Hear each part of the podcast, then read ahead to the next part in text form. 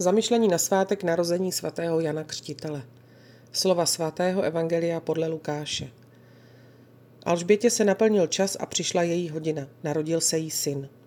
Když její sousedé a příbuzní uslyšeli, že jí pán prokázal velikou milost, radovali se s ní.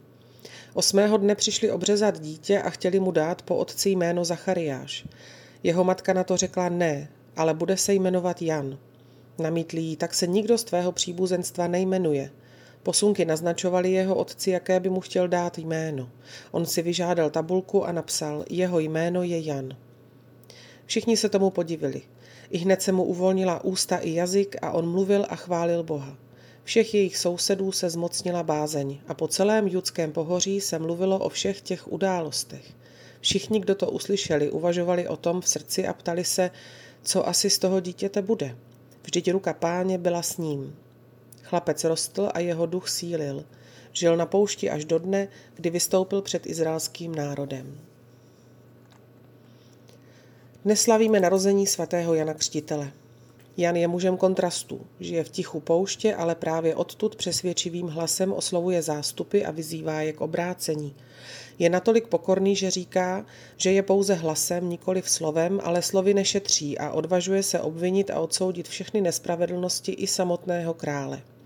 Nabádá své učedníky, aby se setkali s Ježíšem, ale nevadí mu kárat krále Heroda, když je ve vězení. Je tichý a pokorný, ale zároveň dostatečně silný a odvážný, aby prolil svou krev. Jan Křtitel je velký muž.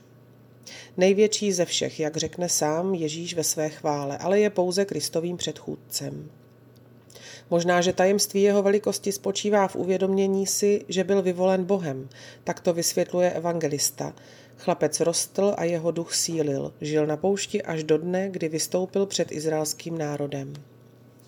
Celé jeho dětství a mládí bylo poznamenáno tím, že dobře pochopil své poslání – vydávat svědectví, což činí tím, že křtí Krista v řece Jordánu, připravuje zástupy pro pánův příchod a na konci svého života prolévá svou krev za pravdu.